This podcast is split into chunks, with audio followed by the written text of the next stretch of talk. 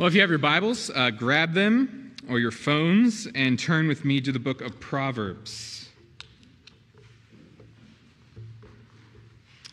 If you flip your Bible open to the middle, pretty much, you'll end up in Psalms, and then go to your right, and you'll end up in the book of Proverbs. Well, last month, Capital One released results of a survey they conducted called the CreditWise survey.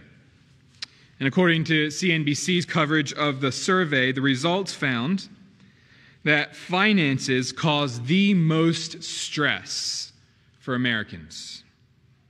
73% of those polled said finances are their number one cause of stress, followed by politics at 59%, work at 49%, family at 46%.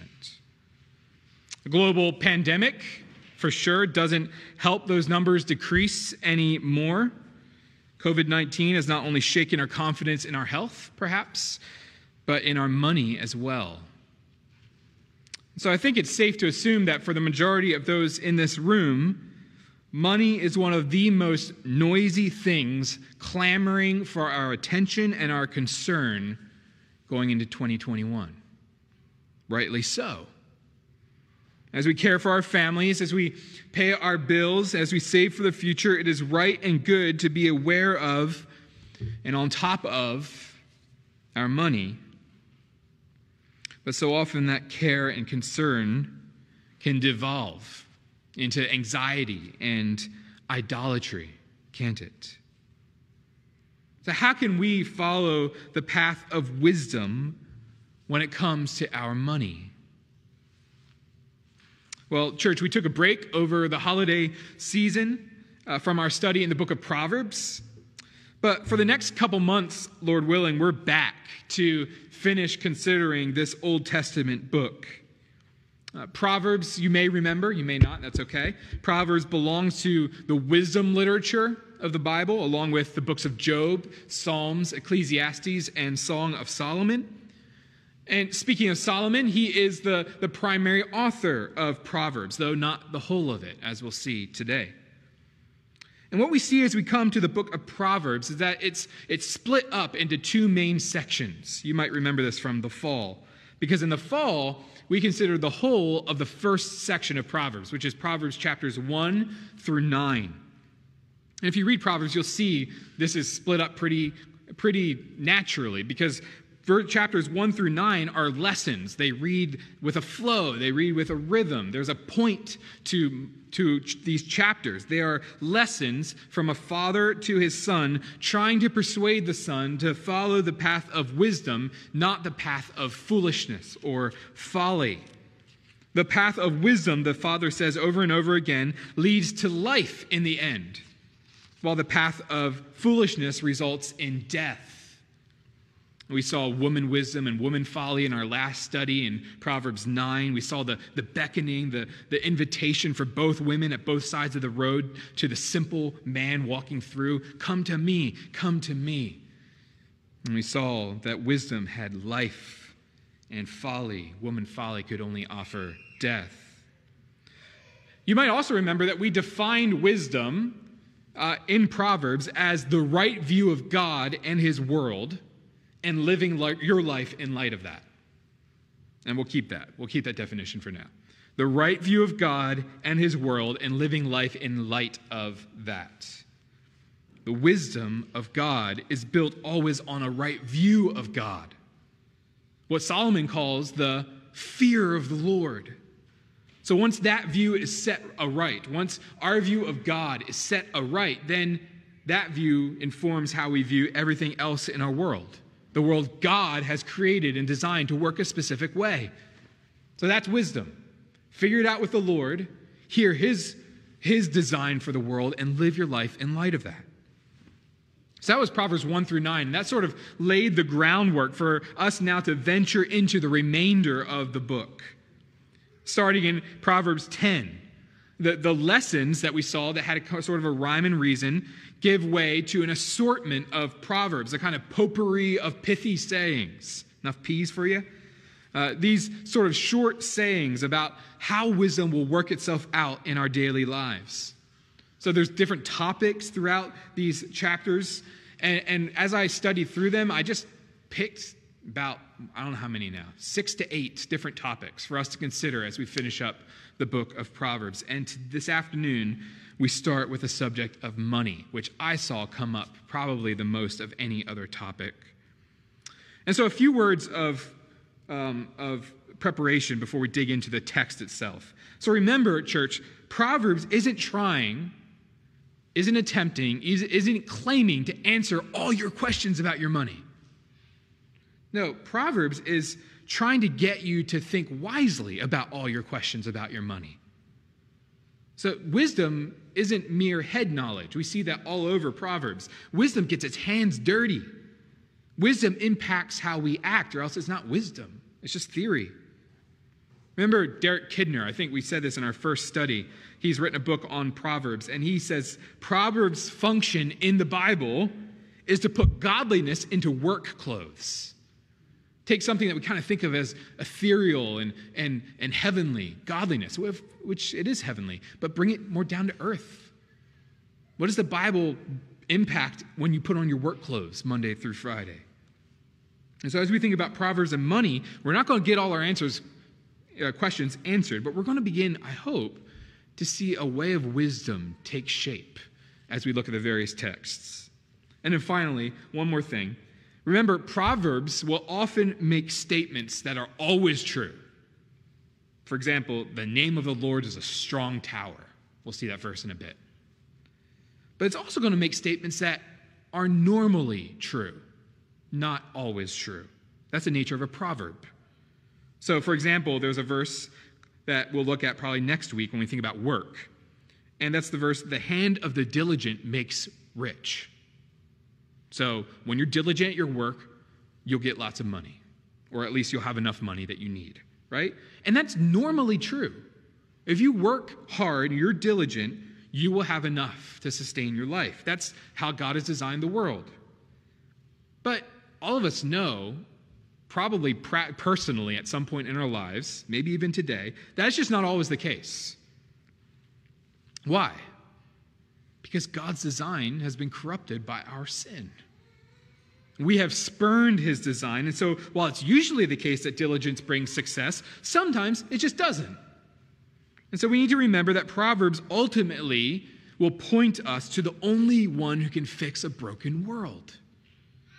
Proverbs always will point us in the end to God's wisdom incarnate in Jesus Christ. And so it's no surprise then that when you turn to the Gospels, much of what Jesus says is about money. Jesus is wisdom, capital W.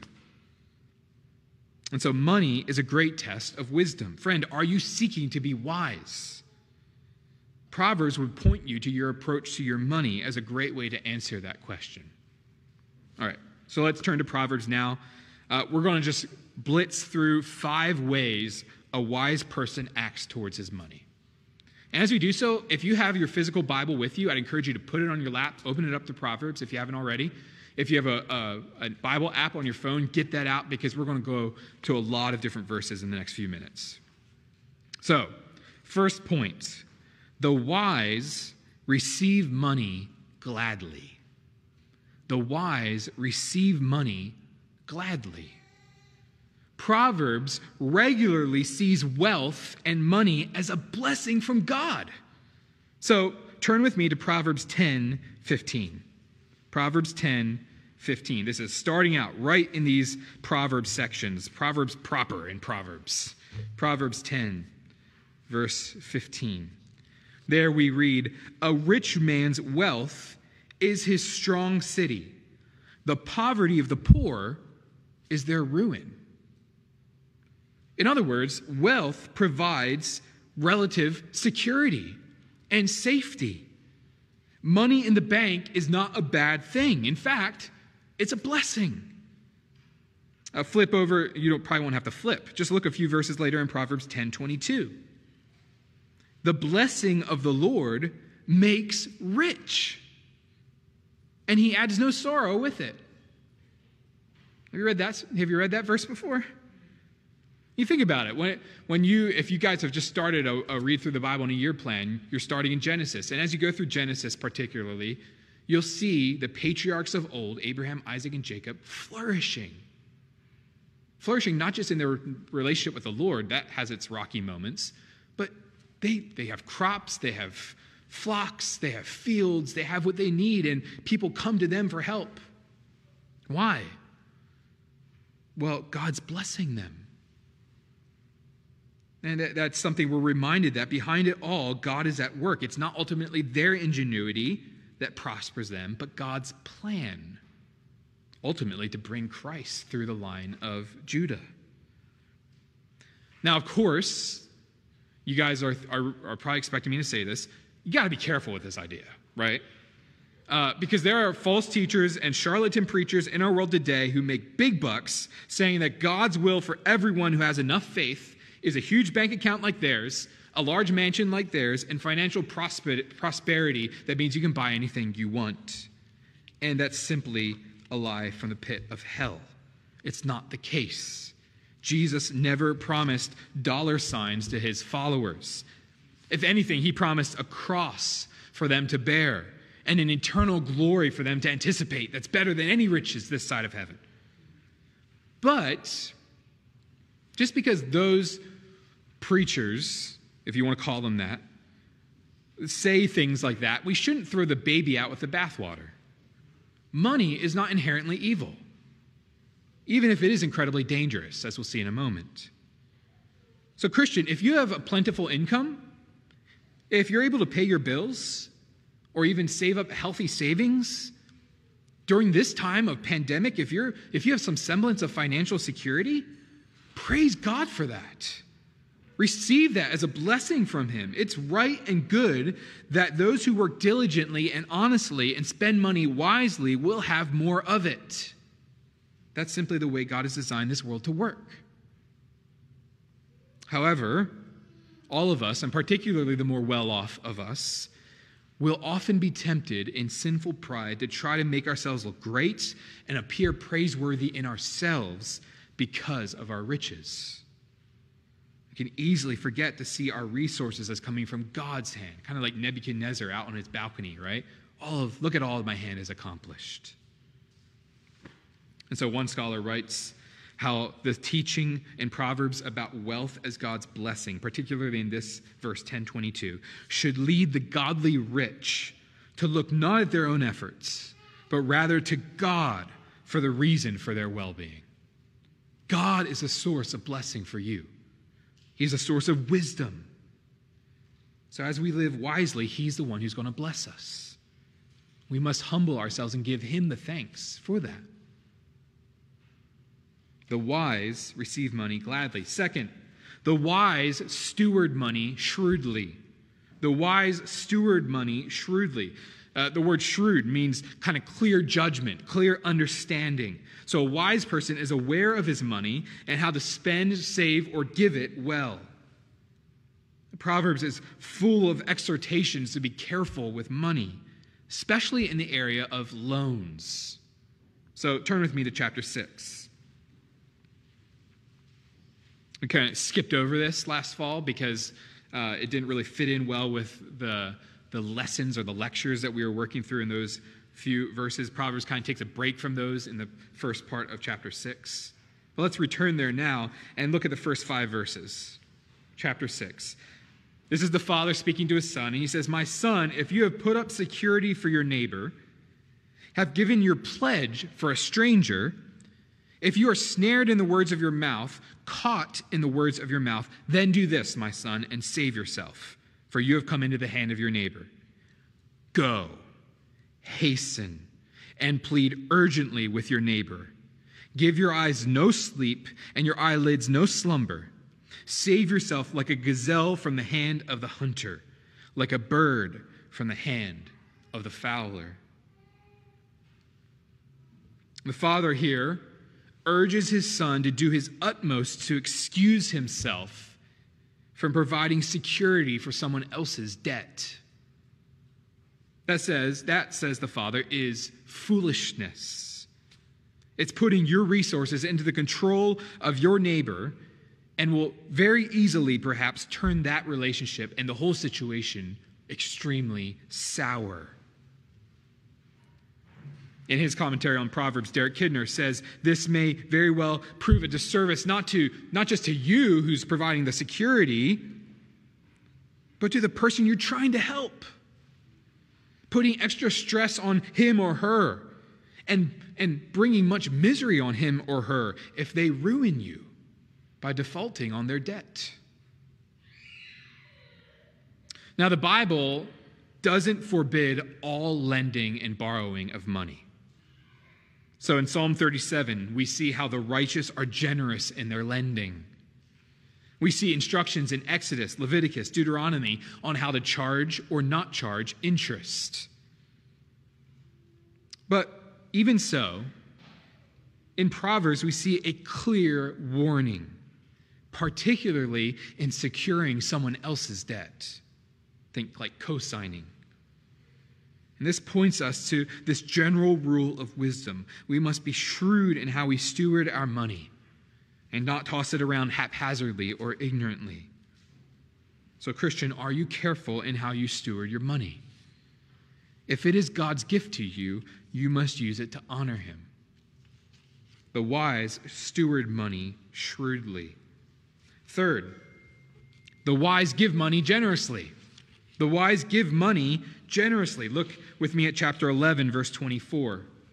So flip ahead to chapter 11, verse 24. There we read, One gives freely, yet grows all the richer. Another withholds what he should give and only suffers want. According to Proverbs, generosity then is not just for the outgoing, for the community minded, for the do gooder, for the philanthropist. Generosity is for anyone who wants to be wise. Generosity brings great reward to the giver. This idea is repeated in the New Testament as well. So in 2 Corinthians, this is a famous verse, 2 Corinthians uh, chapter 9, Paul writes, Whoever sows sparingly will also reap sparingly, and whoever sows bountifully will also reap bountifully. So there's no doubt that Scripture calls us to generosity that is truly self sacrificing, that hurts a little bit. Those who are miserly and hoard their wealth are the foolish ones. Why is that the case? Well, I think for one thing, it's because when we give wisely and generously, we give to the Lord. It's a way we express worship to God. See, generosity and giving make much less sense when we just live for ourselves. But when we live in the fear of the Lord, Generosity becomes a way we worship Him and love others as He has loved us in His Son. God is a generous God. He has given His very own Son to us, and we must give of ourselves to others. In this is wisdom. So, Proverbs repeatedly shows us how generosity with our money is linked to our relationship not only with people who need that money, but with God Himself. So, look at chapter 14, verse 31. 1431. Whoever oppresses a poor man insults his maker, but he who is generous to the needy honors him. So generosity honors God. It doesn't just help a brother out, it honors the Lord. Look at chapter 19, verse 17. This one's crazy. Chapter 19, verse 17. Whoever is generous to the poor lends to the Lord and he will repay him for the deed. Now that, that's not placing God in any sort of monetary debt to us, of course. It's recognizing that generosity is for God's glory and expects the blessings and return from that generosity not from the person helped, but from God alone, in whom we have all we need. And, church, we mustn't neglect to see in Proverbs who it is who should receive our generosity. It's not only the people who are like us. It's not only those who can reciprocate our giving with their own generosity back to us. It's not only those who are worthy or have somehow earned our generosity. Our generosity is to be aimed at the poor and needy. So look at chapter 14, verse 21. 1421 Whoever despises his neighbor is a sinner, but blessed is he who is generous to the poor. Flip all the way back to chapter 28, verse 27. 28, 27. Whoever gives to the poor will not want, but he who hides his eyes will get many a curse. It sounds a lot, if, if your mind is going to Matthew 25, that's a good thing. It sounds a lot like Jesus' words there, where he speaks of giving generously to those who are in need, especially in that context within the church. And he speaks of those who will, who he will save, and then he speaks of those who are going to be rejected. And he says, Depart from me, you cursed into the eternal fire prepared for the devil and his angels. For I was hungry, and you gave me no food. I was thirsty, and you gave me no drink. I was a stranger, and you did not welcome me, naked, and you did not clothe me, sick and in prison, and you did not visit me. Then they will also answer, saying, Lord, when did we see you hungry, or thirsty, or stranger, or naked, or sick, or in prison, and didn't minister to you? Then he will answer them, saying, Truly I say to you, as you did not do it to the one of the least of these, you did not do it to me. Christian, the wise show generosity to those within the church and to those in our community. When you're generous to those who are in need, you give to the Lord Himself.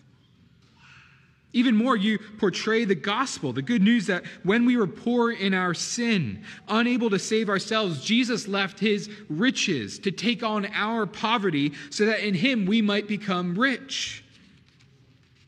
Are you showing the gospel in your generosity? I know many of you are. But consider, Christian, are you showing the gospel in your generosity?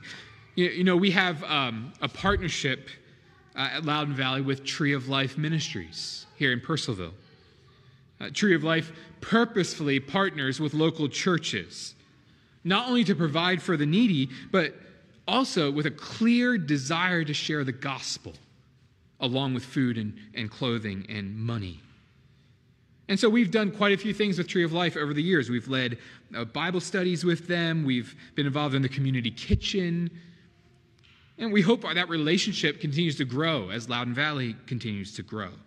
So, just a question then Have you participated in any of the events we've done with Tree of Life? Have you cooked for one of the dinners? Or attended one of the Bible studies? Or given to one of the drives? Or gotten involved in the various other ministries they have there just on your own? Tree of Life, friend, provides some low hanging fruit for you to pick if you're looking for ways to be generous for the sake of the gospel. And friend, if, if you're here with us and or you're watching online and you're not a Christian, uh, we understand that Christians like us struggle with our money. We struggle to be generous. We too are tempted to hog all our money for ourselves. And so this afternoon, we want to point you not to us, but to our King. Our King Jesus humbled himself and became poor so we might become rich in him. He was humiliated on a cross to bear the judgment for our sin and to give us his life. And so when it's all said and done, your money won't save you from your wrong what your wrongdoing deserves before the judge of the world. But Jesus can. Jesus has done what you couldn't do. And he offers freely to you his eternal riches of new life if you'll turn to him, repent of your sin and place your trust in what He's done for you. You can do that today. If you have questions about how to do that, you can talk to me afterwards, talk to somebody uh, next to you that looks like they know what they're doing, and we'd love to share with you more about how you can find salvation in Jesus today. The wise give money generously. Fourth, the wise view money warily. The wise view money warily. See, although money is a great blessing and Proverbs hides, you know, hides nothing from that, it's also dangerous. Because money provides stability and security. That's why it's a blessing. But in our sin, we will elevate that money, that security and stability to ultimate levels above even God Himself and worship and idolize our security in our wealth. And that's where it becomes dangerous. That road of idolatry ends, as Proverbs tells us, in death. So turn with me to chapter 11, verse 28. Proverbs chapter 11, verse 28. Whoever trusts in his riches will fall, but the righteous will flourish like a green leaf. To trust in riches, Proverbs teaches, is utter foolishness. That doesn't mean you don't save up. That doesn't mean you don't invest. That doesn't mean you don't plan for the future. But it does mean you don't put your ultimate confidence in any of those things. Riches will fly away in the blink of an eye. That's what we see in chapter 23, starting in verse 4. Turn with me there. Chapter 23, verse 4.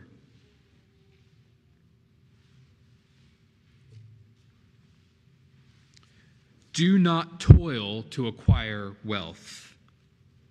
Be discerning enough to desist. When your eyes light on it, it's gone.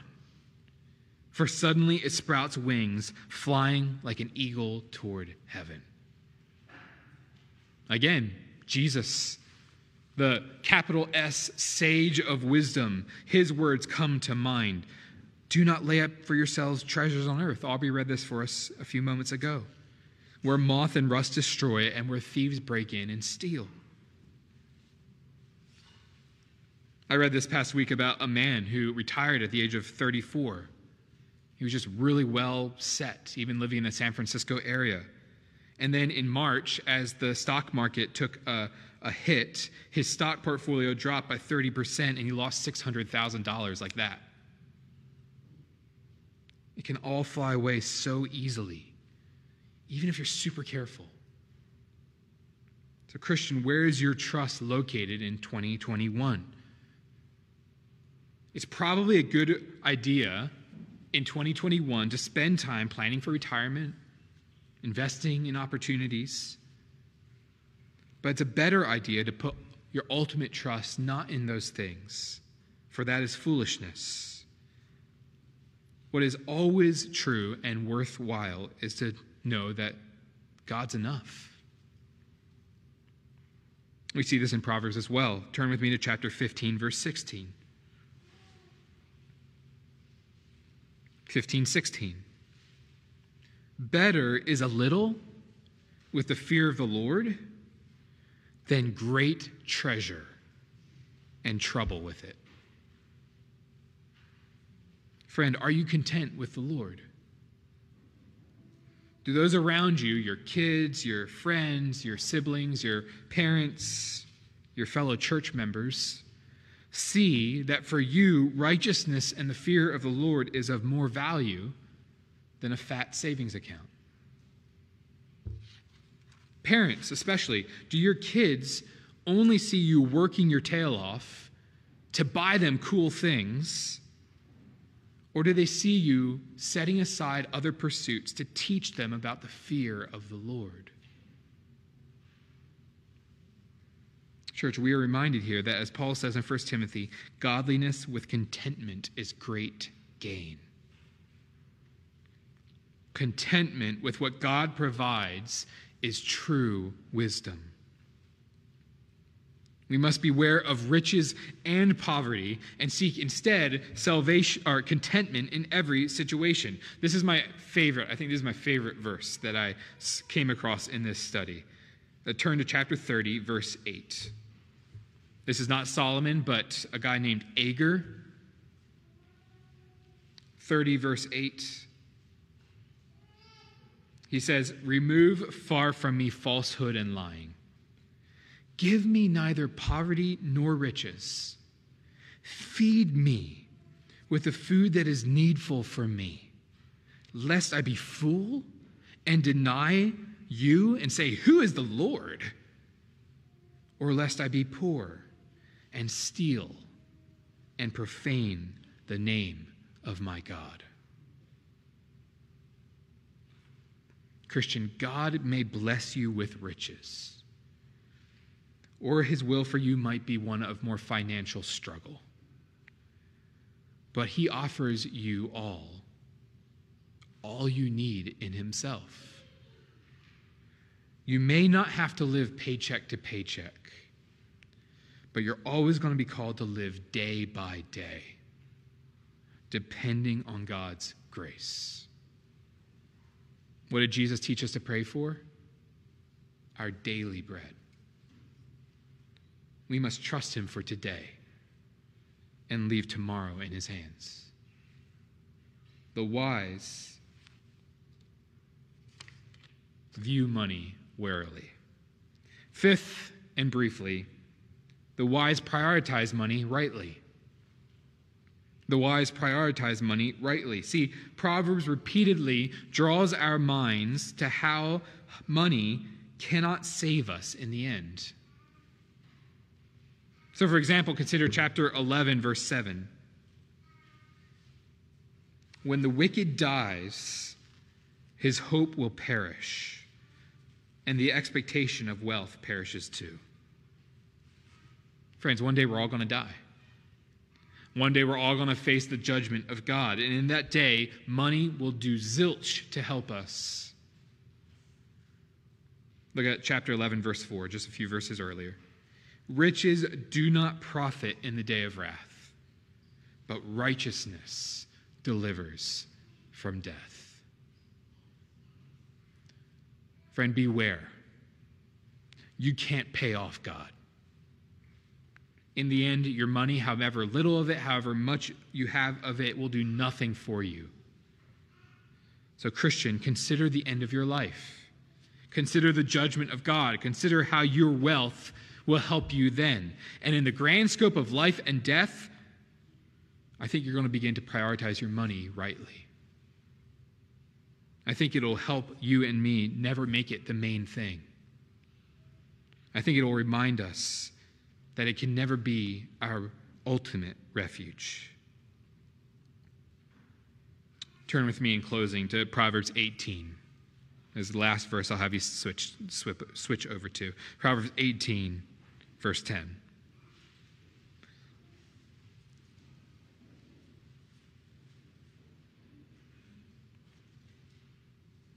The name of the Lord is a strong tower.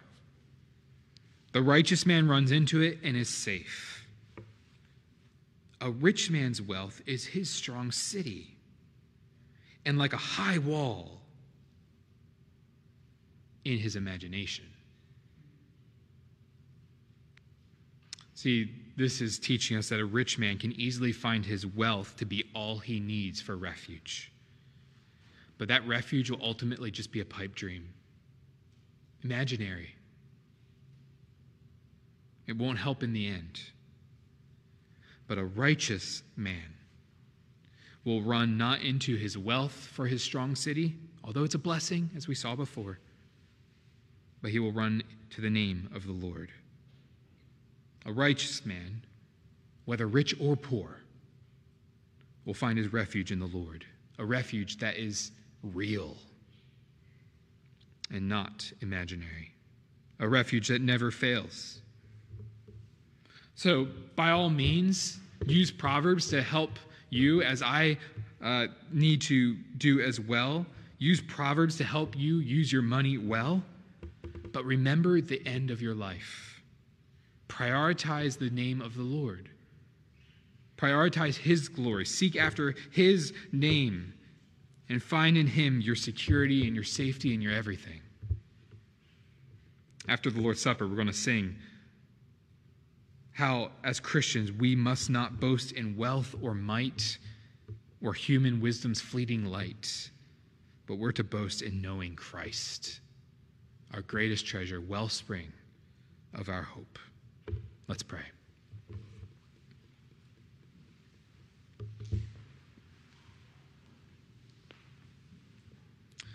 Lord, we confess that in one way or another, we're all tempted to worship our money more than you. We're all tempted to look to what our money can buy for refuge rather than look to you. And so we repent. We find in you our greatest treasure, and we rejoice that when we were poor in our sin, you came to lift us up. We find our worth in you alone.